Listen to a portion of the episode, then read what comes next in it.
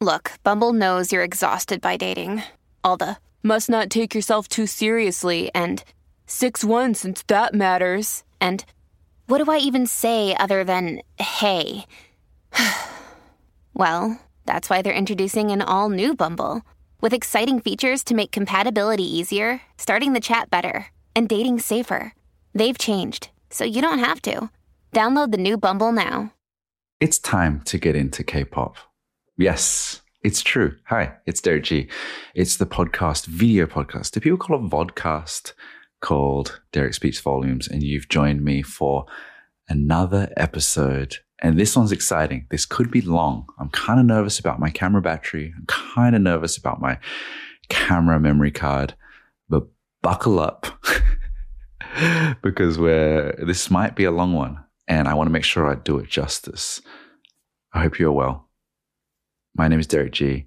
If you don't know me, I talk about music because, well, I love music of all types, genres, without any uh, pretenses or ego. I like to explore and understand. And that's why I am speaking about K pop today. And it's exciting. And I think it's important to tell you about my backstory behind it. Here's how it's going to run down, right? My backstory behind it, why you should care about it, a bit of a background for anyone new to learning about it. If you already know about it, then you can skip past to where I talk about the artists that I like. I'll talk about speaking to K pop acts and what that experience has been like and working with K pop companies. I'll also speak about what I like and don't like about the industry as a whole. And I think there's going to be many caveats throughout this whole thing. I think that the K-pop industry is like any other industry. There are good sides and bad sides. There's um, really incredible, inspiring uh, work. There's also some pretty, pretty dark sides of it. I also need to acknowledge that I am by no means the expert in it. I think one of my strengths is having like a good knowledge of a lot of different genres out there. And so this is another one of them, but there's people that have been in K-pop for a long, long time that would know a lot more than me. And you know, this podcast, all of this is I I like to do this in one take. I like to do this unedited. The only times I edit it if I need to like attend to an emergency or something like that. But so not everything's like a Wikipedia page. I don't have uh, reams of research. I've got a whole lot of notes, a whole lot of things to run through. But I, I think that's important to acknowledge as we jump on into this because my relationship or my understanding of K-pop has only been in the last four, three, four years. But as someone that has come from many worlds of radio, of, of taste making and things like that, I have a particular angle to it, which um, I think benefits giving me, you know, a broad view of the genre itself. So, how do I know about it? Is a important thing to discuss. So back in 2019, I was living in New York and I was working for a company and I was in working in conjunction with a Sirius XM radio station called 88 Rising Radio. 88 Rising being a uh, Asian led record label. And as part of that, the, they you know needed a radio expert to help them to bring them up to speed and I was helping them out. And one element, because if they're celebrating Asian artists, was obviously the glaring, you can't, you can't omit K pop from that landscape. And I remember the time the managing director was like, Do you know what about K pop? I'm like, Not at all. And then he said, Well, you better, you better f- figure it out. And so very quickly I had to, you know, watch as much stuff as I can, read all the Wikipedia articles, listen to as much music as I could. In saying that, very very difficult to the only I think the only way you can truly and fully understand K-pop is to live through two years, two cycles and observe it and understand it because all these words that I didn't understand uh, were presented to me. And it, it, just doesn't make any sense in any context when you just launch into things. You don't know who's been around. Like, you know, there's all these groups and you don't know who's, who's new, who's old, who's established, who's cool, who's lame and everything in between. It's quite overwhelming. So I had to, I had to learn that and it took me a few years to really wrap my head around it. And it went from complete overwhelm to, you know, indifference to, you know, picking and choosing groups that I thought had better sounds than others to really seeing the full cycle and being like, okay, these people are the cool ones, these are the bad ones, these are the ones that are exciting, these are the companies that are, you know, more shady than others. So that whole thing has led me to this point where a few weeks ago I interviewed uh, uh, the biggest new act called New Jeans. I've, I've, spoken to a bunch of artists recently, and I can do that with a, a, bit of confidence, which is cool. And um, so next up, I want to tell you about. I, th- I think before I tell you about the, you know, the world of it for those who don't know about it, I need to tell you about the the thesis of its time to get into K-pop. And and I think the reason is because if you look, I'm not trying to be that guy that's like, oh, you know, I also I I like Arca, but I also like K-pop. and I quirky? and I cool? and I different? It was a circumstantial thing for me that I had to learn about it. But now having learned about it, it is something where it is undeniable. And I think it is even more and more prevalent in the global music scene. And as much I think you should be into the Latin music scene, and I'm still learning about you should have an understanding. If, you're a music fan, if you're interested in the development of music as a um, living and breathing organism that has many complications and, and the history changes over time, I recommend getting into it because it's super interesting. And I think there's a lot of great stuff there. Um, I also think that it's important to, to, I guess, not be blind to it because it's, I think a lot of people can be like, oh, well, it's not my thing. So, but I think there's a lot of great things there that, to explore and unpack and learn about and listen to too. And should it be a large percentage of what you listen to? No, but as a person who enjoys every type of genre out there, uh, this one I enjoy as well. So I think that it's it's worth your time. So let's go over a few basics, right? So, K-pop, and I'm going to do a very speed run edition of this. You know, before World War II, you know, and after, Korean music was mostly ballads. A lot of music in Asia is ballads.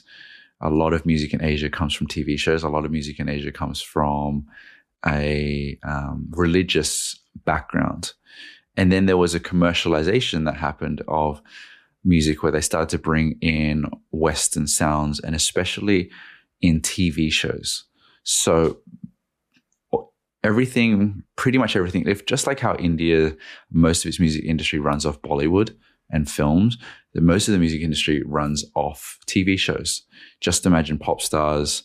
um, that's an old reference. Pop stars or American Idol or whatever, any of the idols, they are f- groups are formed just like One Direction in many ways, by a television show. The hip hop industry revolves around one TV show called Show Me the Money.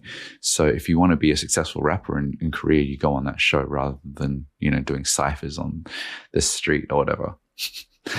and that is sort of how things are structured and how not only TV shows though, but there are companies rather than called record labels, they're called companies and they're founded by individuals that used to be in the pop scene usually or they're songwriters or things like that. And they've built these companies that that that have these TV shows or behind the scenes they have audition processes that open up calling calling uh, casting call to people around the world you can audition, you can sign up, you can go and you can perform dancing, singing, rapping, anything like that. And then you go through this process where you become a trainee at this company. They train you, they assess you. And then as I have sound outside, I hope you don't hear of the garbage truck, which is funny. This is live. One take. um, besides that, so you've got you are you become a trainee in the company, and then they train. They you know they obviously start to whittle it down, either on a TV show or not. Uh, and part of the TV show does help for marketing. You you begin to form attachments around these individuals, and then they start to develop the concept of what the group is about.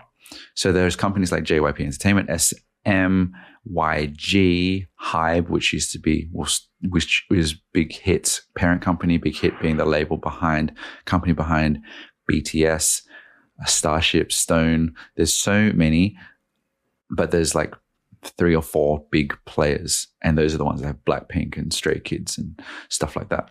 So they workshop the name, the concept, and then they what they call debut. Debut, you know, debutante ball almost. It's like they are presented to the public with a new song, concept. Concept is really important as a K-pop group. What do you stand for? What do you represent?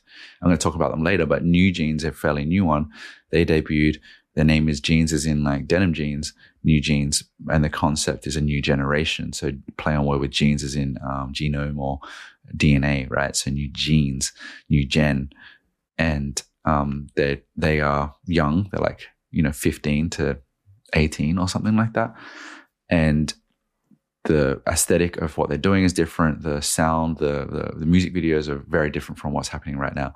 So concept is very important. So so you debut, and then you typically have a girl group or a boy group. Very rarely do you have a mixed group. And then really they start building out their universe. So they have a variety of different things. They have a group color, they have a fandom name that either gets decided by the fans or they might give them a, give you a list and and then people vote and then that becomes the fandom name. So for 17 they're called carats is in diamond carats, not as in uh, the vegetable, and and people identify that. And so usually they release either a B single then an A single, or they release just an A single and an EP. They call these usually mini albums. Rarely do they release album albums, and they usually come. So they usually release twice a year, three times at the maximum. And these releases are called comebacks. So they do bang, one song, and this is their big song. And then this song is considered their showpiece that they go out to all of the performance shows and they perform. They go on stage and you're competing against other K-pop groups and you're performing your song on stage. Intricate dance piece, obviously, if you've seen choreography, song, you know, energy, and then you win. Each group, a group wins um, that week. And if you win, usually that helps with charting sales and and a whole lot of other popularity. If you win multiple times, then it's really a really good thing. So that's when they happen when they release a song and then they go away. They do their whole touring. They might go to America, be interviewed. They might do all their kind of rounds. They release all these videos. The Korean K-pop scene is very good at marketing the content around that one song. So they'll do like dance practice videos. They'll do like silly versions of their dances where they're wearing costumes. Everything you can imagine, they can think of and, and recycle um, this one dance and song. These songs are really, really, really great. And then often, and then they go away and they go dark. And the fandom you know, I think a lot of behind K-pop, K-pop is the fandom and developing a strong allegiance with their fans, and the fans are what drive K-pop forward, and they're able to mobilize, commercialize that in many ways, and these people will go to war for them. That's what you know. In in many respects, BTS, you know, it's an army of love, but they call themselves army, and it is very much this tribe that will go after good when they want to do something good things, and they affected certain parts of the election in terms of like attendance at certain events and things. They can also be harmful if if um, someone might say the wrong thing and then they attack that person and it can be very hurtful. Um, but yeah, that they're able to mobilize these fans really well. And then there's comebacks. So then when then you come back, right? So you go away, you go dark, and then you have a comeback. So if ITZY has a comeback you know, these are the, these are the terminologies that I was like, there's so much to learn about. So you you know, they have ITZY has their comeback, and it's like comeback is on this date, and people know what that means. They're coming with a song, they're coming with a new dance, and it's um a whole new showing, whole new look, whole new aesthetic, whole new era for these groups. And I think generally speaking, you know, twice a year is enough because you, if you're reinventing your look and sound, and it's it's good to do it twice. In saying that, I feel like it's only going to speed up with certain acts as well. So I think I've covered most of the like basics of it, and really, I think the best way to get into K-pop is to find groups that debut and follow them because that's how I kind of started to understand it. Because it's like BTS, I was late for, so I wasn't into. Um, you know, any already existing group, I was like, I don't know, I don't understand. Who are they? What's this? What's their story? Whereas if someone debuts, they're like literally introducing themselves to you next month. And then you can go, oh, this is so. Like they're all new to everyone. Oh, this is their story. This is their message. This is their sound. This is what they're going for. Let's see how they go. You don't have to be a fan of them.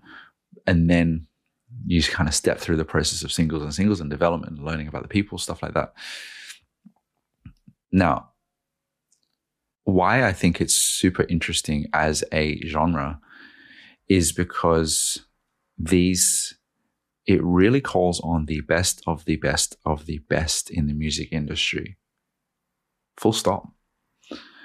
And I liken it to being a combination of Eastern and Western sensibilities. Western in terms of in terms of the you know extreme commercialization of it. You know everything's a product. Everything can be sold. You know you can do like one-on-one calls with these people. You have like playing cards, almost photo cards is what they're called, and you can collect them all basically, and they and they can go for hundreds, if not thousands, of dollars. You can you know, there's apps that you can interact with. There's obviously merch. There's a whole lot going on that that is makes these companies billion dollar companies. You know, Hybe, parent company of BTS's big hit, is a billion dollar entity that used to be a small company. So it's money making. But from an Eastern point of view, it's a very collectivist mindset. And I know I'm generalizing into a bucket of almost communism um, but I do think that there is a mindset of like, um, it's about the group, not about the individual.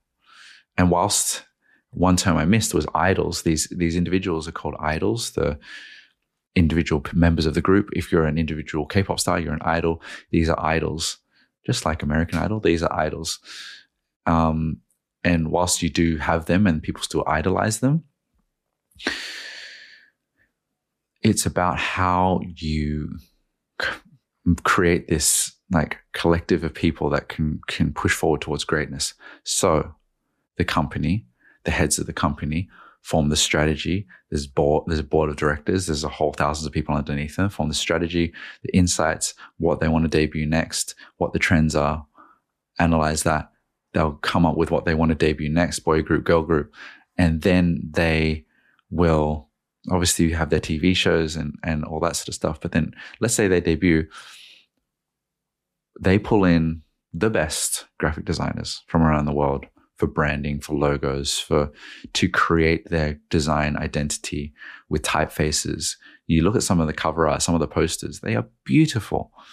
And that's because they pay good money for good stuff. It's not some ropey, you know, intern that doesn't know anything that's doing it as a favor. These people are paid. I don't know about well. I wouldn't go as far to say that, but the people want to be associated with that because it's great for the portfolio, whether they pay them well or not. Great designers, incredible, incredible photography, best in the game. Incredible choreography. I really would like to speak to K-pop choreographers one day because that is more than half, I would say, of of K-pop is the dancing and the choreography depending on what sort of group you are, is insane. And, and the people that have to dance in this in this genre is you have to be an athlete. You have to be so talented, and that requires an army to do. The styling, the makeup, best in the biz, Everyone has a different look style. It's all luxurious. Well, not luxurious to the point where you're dressed head to toe in Louis Vuitton, but it's like you look nice. It's expensive stuff. The styling, wherever they go, whatever they do, is is perfect. When I interviewed ITZY and they were in the SiriusXM office, they turned up looking absolutely perfect to a radio interview. I know that happens, not to the levels of this. Lastly, and this is not the only one, but lastly, for, for me, for this point, is that they also bring in the best producers from, from around the world, the most expensive producers from around the world, the most talented producers, the most skillful pop producers, and they will A&R and pick these people up in order to write the best possible song. So you're really creating and combining the best people from all over the world to combine into what this entity is known as K-pop. And so it is a, a real machine. And I know that uh, in the West, machines obviously exist too. Lo did not exist without her choreography, without her styling, without her uh, backing vocals and, and people that were singing songs with uh, and or for her. But I think it's it's taken to another extreme. One last example, one last example would be when I interviewed New Jeans. It just dawned on me that if you look at that video, they're in the Hybe studios, and there that's it's a three because I was recording from home. They were recording from their studios. They had hair and makeup and styling done. Everyone looking great. They had a three camera setup, shot in 4K streaming to me on Zoom. They had earpieces in, they had a translator. Uh, obviously, they had com- camera operators, producers, minders, all for a radio interview that they were doing for free. It's a lot of money. And I think that where K pop is able to harness the energy so well is that they recognize that content is everything and that pr- providing high quality, well presented material only helps you. So they're not, I, it has changed before in the past. You know, Blackpink was on a Zoom call with, you know, Jimmy Kimmel and it looked like they were on a Zoom call. It's evolved now to like everyone looking absolutely perfect and, and it just building their stardom even more.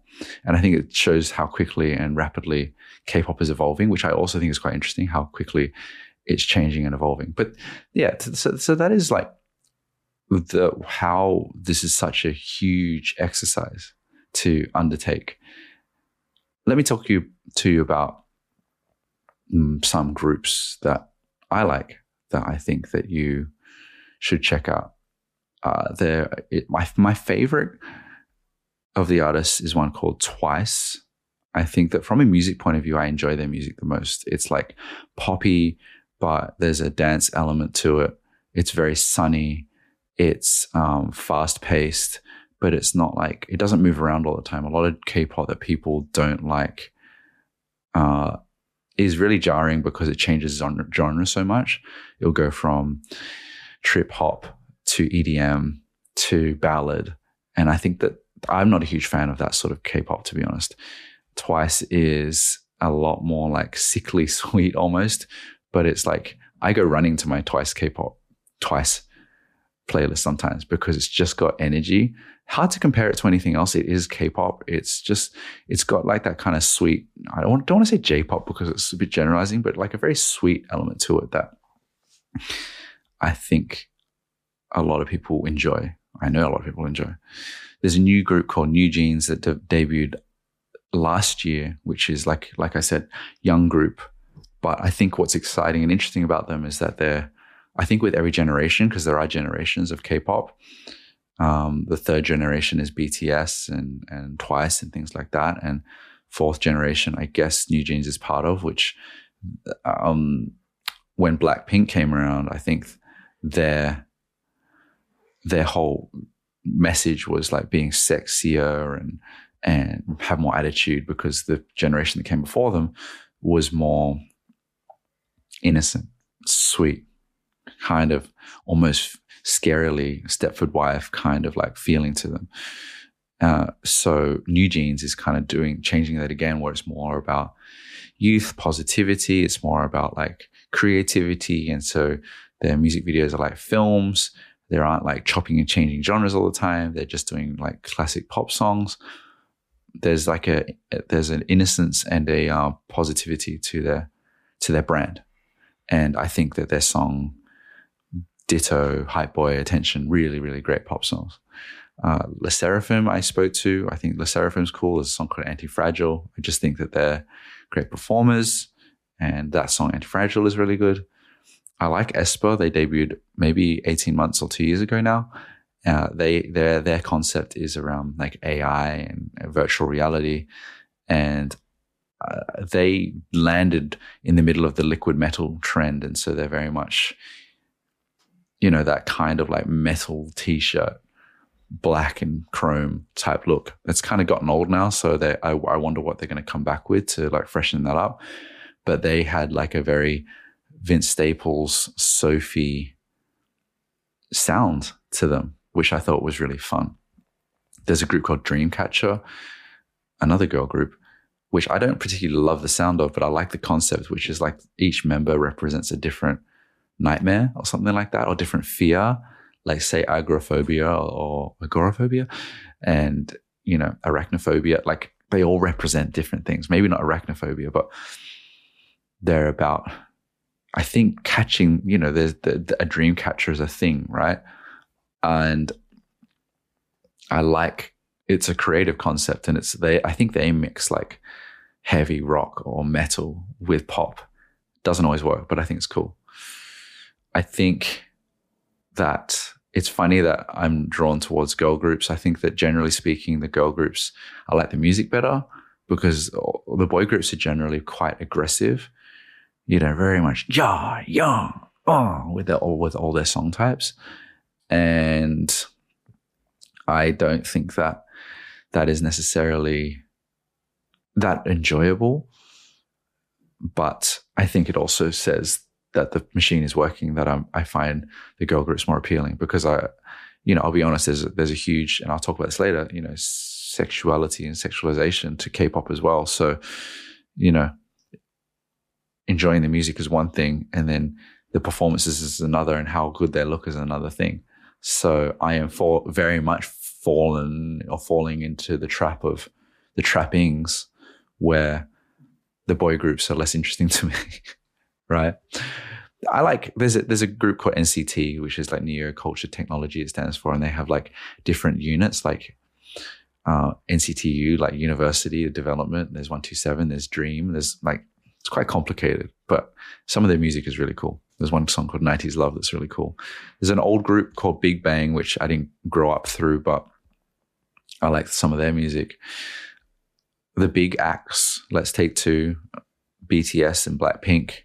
BTS, definitely too deep of a catalog for me to be into, considering that I have only been aware of them, you know, since Boy with Luv or Fake Love. So I can't say that I have a relationship with their music. I, and, and it's quite complex too, because it's like some is really heavy rap and dance focused, some is really ballady. So it doesn't really appeal to me as much. So I, there's a song called Filter by Jimin that I like, but I don't really have a good grasp or, or love for BTS as of yet. And maybe it t- takes listen to their catalog at some point. Blackpink, what arguably the second biggest K-pop group. I liked the Netflix documentary. I think anyone sh- should watch that just from an interest point of view, from a music documentary point of view. I think it's really interesting. Um, they're okay. I think uh, they they their, their music is quite formulaic, big horns, big sound, big attitude, rap verses, you know, beautiful choruses, big shiny videos uh, I tend to, especially with the new groups coming out, like a concept that's a bit more less harsh, I think. So that's a bit of a rundown. Now, I think that not only is it interesting, all this sort of stuff, when I say it's time to get into K pop, I think it's it, it is time because it, you know, like I said, it should be part of your worldview of knowledge because it's only going to be more prevalent. You don't need to get into it, but I think it's it's good to know about. I like to learn about every genre. I also think that we are in the golden era of K-pop. And a golden era to me can last 20, 30 years, maybe 20 years. But I do really think that, and I, I it, it's funny for, for me to say that, saying I've only been into it for the past three years. But I mean, on a more macro level than that, I mean that when you look at the golden era of Motown, where you had all these big names and big acts and the best writers and the best musicians putting out the best hits. And the hits are only getting bigger and bigger with K pop. The hits are only getting more and more uh, charted in globally. So, not only that, but when you look at the majors, whether it's in, in the US, Universal, Sony, Warner, things like that, they were all started by someone. Usually they were acquired and they were, you know, they weren't called that in the past. They were named something else and then, you know, acquired and turned into Sony Music and things. But Geffen, you know, still exists. Geffen is a good example because Geffen is named after a man. And all of the companies, the vast majority of the companies in K-pop, I'll list a few like, JYP, SM, YG, Hybe, are run by the people that founded the company. And they're, they're about 50. So they're still living and breathing and calling the shots. And they're not, you know, it'll be a while before they step down. And I think that we're in the golden era because it is, we, we are living through not only the, the potential peak of the genre globally. I don't think it has peaked yet, but it's getting there. But also the people, you know, the name on the door is still alive and they're still calling the shots. And there's a bit of a, a force of nature behind that. There's a bit of an energy and a um, attitude behind that that really feels like there's a very single vision at the top that is executing something at the highest level and succeeding. And once those people retire, resign, get fired, die, then it starts to dilute, I think. And then you, unless you have great leaders at the top, it will start to get to a point where you're just churning out another group. Whereas right now, JYP, J, um, J Park, um, is still heavily involved in the casting, in the tutoring of these people, in the songwriting, in the selection of the songs, in the writing of the songs and he is succeeding at it. So that's why it's still exciting because it's still that youthful energy of of the genre is still very much there. And I think looking back in hi- the history books, I guarantee you this whole period from probably 2002 to now, and maybe a bit longer, will be considered the golden era. And then it yeah, like I said, as these people fall away, it might get a bit murkier before it, it, kind of pops off again because everyone's excited by it and everyone is wants to know more about it. And you know, when I when I spoke to New Jeans, it was still new to SiriusXM. They don't know who they are. They don't necessarily get it, but they will start to get it. And when they have BTS Blackpink in the studio, everyone goes crazy. And then they go, oh, this is kind of a big deal, isn't it? And when you can sell out arenas around the country, around America, doing shows as a K-pop group, you know, it's somewhat undeniable. But the kind of level of education between like fans and fandoms and their regular person is poles apart. And I think that's why I'm doing this podcast really to to kind of be for my listeners anyway, a bit of a conduit to that world if you don't know about it. So, what do I like? I like the collaborative element. I like the create. I do like from as a creative person, I like to observe all of the creative output, how they do it, how they strategize it. I think it's all very, very well thought out and well designed and beautiful. A lot of the cases. I also like the kind of unabashed entertainment of it. These these individuals. I, I might add that the the members of the group are employees of the company. I will get into that a bit later, but so they are entertainers, they are entities of a business. They aren't Derrick, the owner of my own IP, because I am the guy that writes the songs. They are employees of the company, basically, and they are part of the one of the cogs, the faces of it, of the brand. Almost like Lewis Hamilton driving a car is the driver, and there's, but he can't drive without all the engineers making the car and the mechanics. I like the entertainment of it. It's it's it's very different. It's very very large and they think about everything and how to mon- merchandise and monetize it. And maybe that I don't like that aspect of it as much, but I think it's like so unique. So if you go to a K-pop show, it isn't like an hour and a half concert of music. It's variety. Sometimes they'll play games. There'll be times where they're interacting with the audience and doing silly things and challenges. And it very much is a different type of entertainment, which I, I, I like is interesting. I like the, genre bending nature of the of it, even though I don't like it all mashed together sometimes. I think that K pop is probably one of the more creative genres out in the world because they'll go, okay, this is popping off, that's popping off, da da da da. Let's take that and stir it all up and just see if we can make something out of it. And and more often than not, that works. And you don't see that in other pop music because I think that someone like Harry Styles, that music is still very much traditional pop music that could be from the 80s almost. Whereas undeniably K-pop can be from no other time. And I think they are hungry because there's so much competition, they're hungry to progress and find new sounds much faster and it, and able to iterate much faster than the Western pop genres usually that happens on the underground. Where in K-pop, something that sounds great in the underground will be in a new group's concept. People can talk about appropriation. People do talk about appropriation a lot with K-pop, which is also problematic. And I will likely get into that in the next section. But this is what I like. I also like I like how quickly they move the the mini albums, the comebacks. I think you don't go away for two years and do something. You're just like, here's the concept, here's the music, we're back. Okay, we're gone. Okay, we're back again. Um, again, companies have to make money, so the, the the artists get out there. But I do I do like the kind of strategy, the frequency, and really like uh, magnifying that intensity to into into a bottle and and presenting it to the world. It's smart.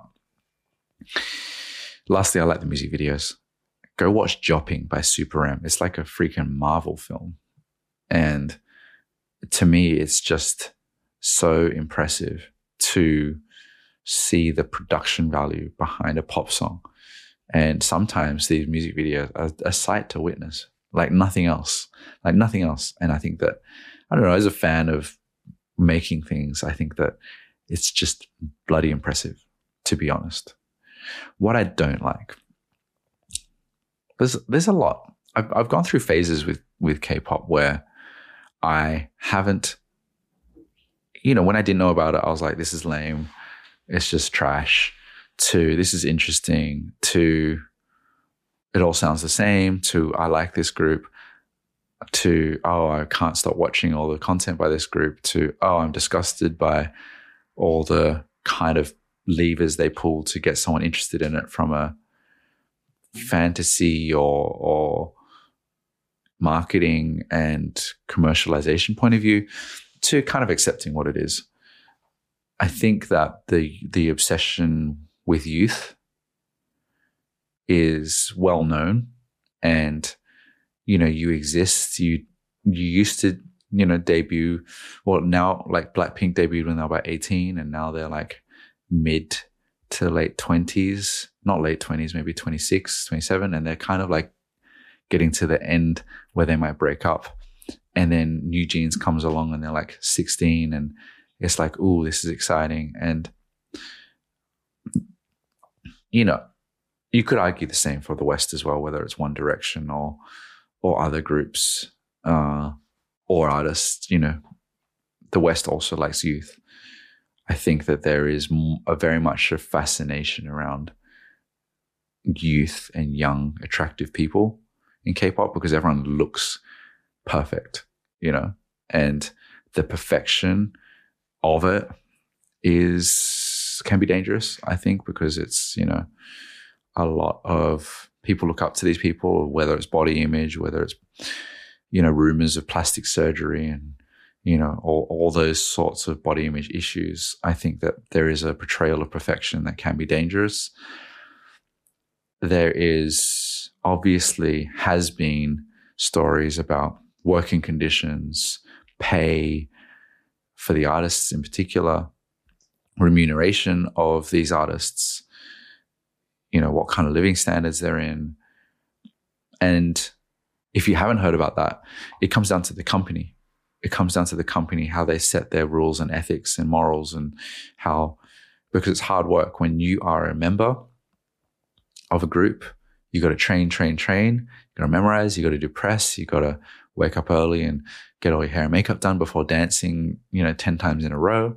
You're going to memorize those. You got to keep fit. You got to, you know, you, you got to engage at all times. You are an idol. And that comes with a lot of strain. And I don't envy them. It seems really hard. So that is that there's been stories about, you know, inhumane working conditions, you know, not fair pay, people suing companies because of unfair treatment. That is all on the table. And I would say rather than necessarily uh, looking at K-pop as a whole and pointing fingers at that, I think it is down to the company and how who runs it and what they're trying to take advantage of and who is who are the good and bad actors. But it's a problem. Uh, I also think I think really that one that I mentioned about youth and perfection is is kind of like stirred up into both things. So I think that in with that, and I mentioned it earlier about the commercialization of it, it's just like it is all leading down for, to to sell things, not only to stream, but I've seen a concert where every part of the experience is monetized from you know, the package you can buy to seeing the sound check to seeing them enter from their bus to seeing, you know, to have seeing them leave at another coordinated area to meet and greets. I think it's like, you know, some of that, a lot of that, a lot of that goes against what music should be about. And that is, you know, connection with people and writing beautiful things that inspire and really like turning that into quite a cynical business that definitely gets people spending thousands and thousands of dollars, which I never think should be the hallmark of a fan. There's there's a lot there's a lot, and uh, I think it's only scratching the surface of uh, of that side of things and and the mental health of these people as well. But I think that the companies are maturing as well in how they treat that, how they treat artists. I know the BTS once be, uh, Big HYBE went public, got a whole chunk of shares, which was worth, don't quote me, tens to hundreds of millions. So the, all their hard work was worth it. And I hope that BTS and the boys post BTS can find, not that I think that they're in any way um, troubled right now, but mentally the grind of it would be very hard. And I think when they had announced their hiatus, they definitely were feeling that. So being at least rewarded for it is a good thing. Lastly, I want to talk about working with K-pop companies and groups. As a as a radio host, presenter, I interacted with a bunch of them and they operate very differently to the western the western companies Whereas if I was to work with a Western act, that people would be like, "Hey, we're promoting our new album. It's it's a it, the theme is butterflies. We'd love to do something with you," and we'd be like, "Yeah, cool. Um, maybe we could have we could talk about the thing. Maybe you know about butterflies. We, maybe we can interview someone about butterflies. We we can bring butterflies into the studio. We could you know things like that, and would work with management, label, whoever." and they would they would go, yeah, cool, I really like that. Let's do this one. When work when you when you work with Korean companies, we'll say that, and they'll be like, what do you want us to do? Don't give us options. Give us one. Give us presented in a way that's like pretty much perfect, uh, what are you going to ask? Like, for, for me, it would be like, oh, yeah, we'll develop the questions after you approve the concept. Whereas, like, we want the concept and the questions straight away so we can present a finished product to the leaders of the company and the group. And, and usually they'll want to do it. If they're saying that they want to do something with you, they will do most things unless you obviously embarrass them.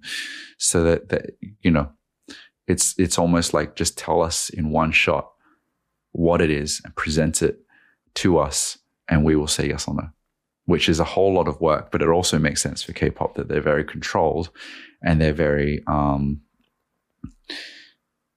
they just want to streamline and make things process driven so that was really interesting to learn what was it like to interview Le Sserafim?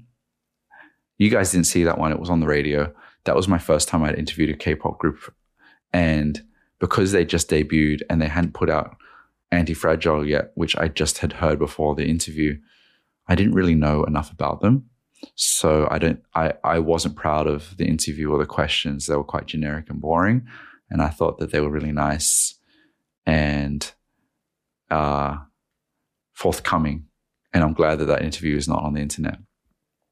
And that inspired me to really like engage a lot more for the next one. What was it like to interview Itzy? Itzy was fun. I, I wish I was in the studio with them in New York, but it was fun because they were my introduction to K-pop back in 2019.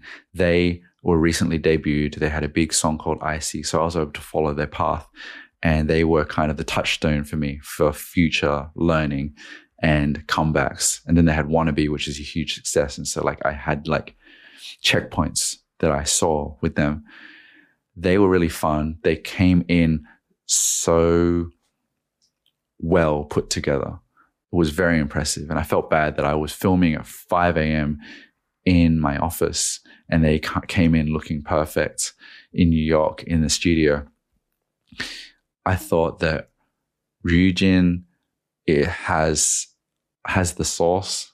She was very, she's very sassy and she's very confident. And I think she knows that. I think that Yuna is, she's got something about her that's, that's this kind of edginess. She knows she's funny. Even though she can't speak the best English, she knows she's funny. And Chaeyoung seems quite mysterious.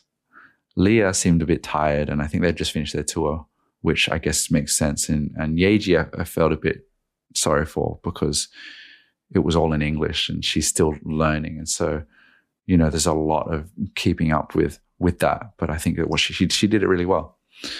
What is it like to interview New Jeans?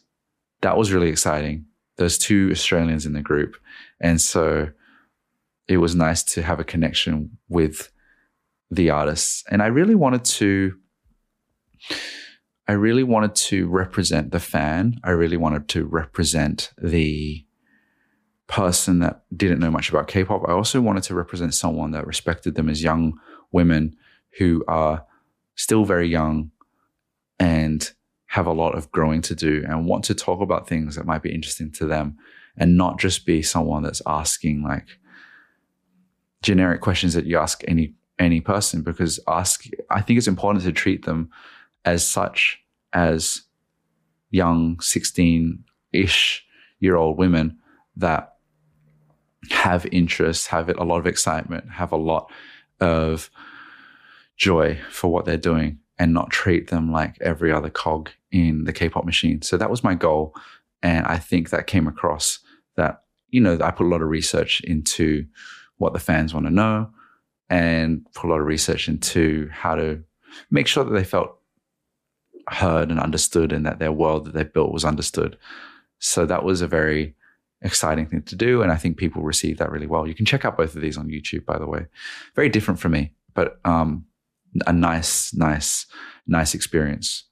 And the comments were funny because some people were like, oh, this guy is so laid back and chill. And some said boring. And I'm like, let's just chat to people how I like to chat to you guys. I don't want to pretend to be some sort of like over the top radio host. And uh, I think the experience of chatting with K-pop groups has was really like a closing of a chapter of interacting with these people, showing my respect for them and their company, showing the respect for the process, showing the respect for the music, and expressing that. And that's why I think at the end of the day, it's time to get into K pop to just marvel at a different expression of music. And this expression of music is, in many ways, a very, very extreme form of creative expression where the target is obviously making money like any major label and artist. They're not ashamed of that. Whereas, like, some artists out there really want to sell things to push, you know, and, and make it be like, be a fan, buy all the records, stuff like this. They are not shy about like monetizing it. But I think that also the competitiveness about putting out the best, most resonant music is something that the K-pop industry has in spades over the Western record labels, major record labels, and the commercial record labels. I think the major record labels try to, you know, people talk about industry plant. There's no such thing in Korea because, you know, you can almost argue all of them are. You, in the West, it's like, look at this authentic person that did something by accident.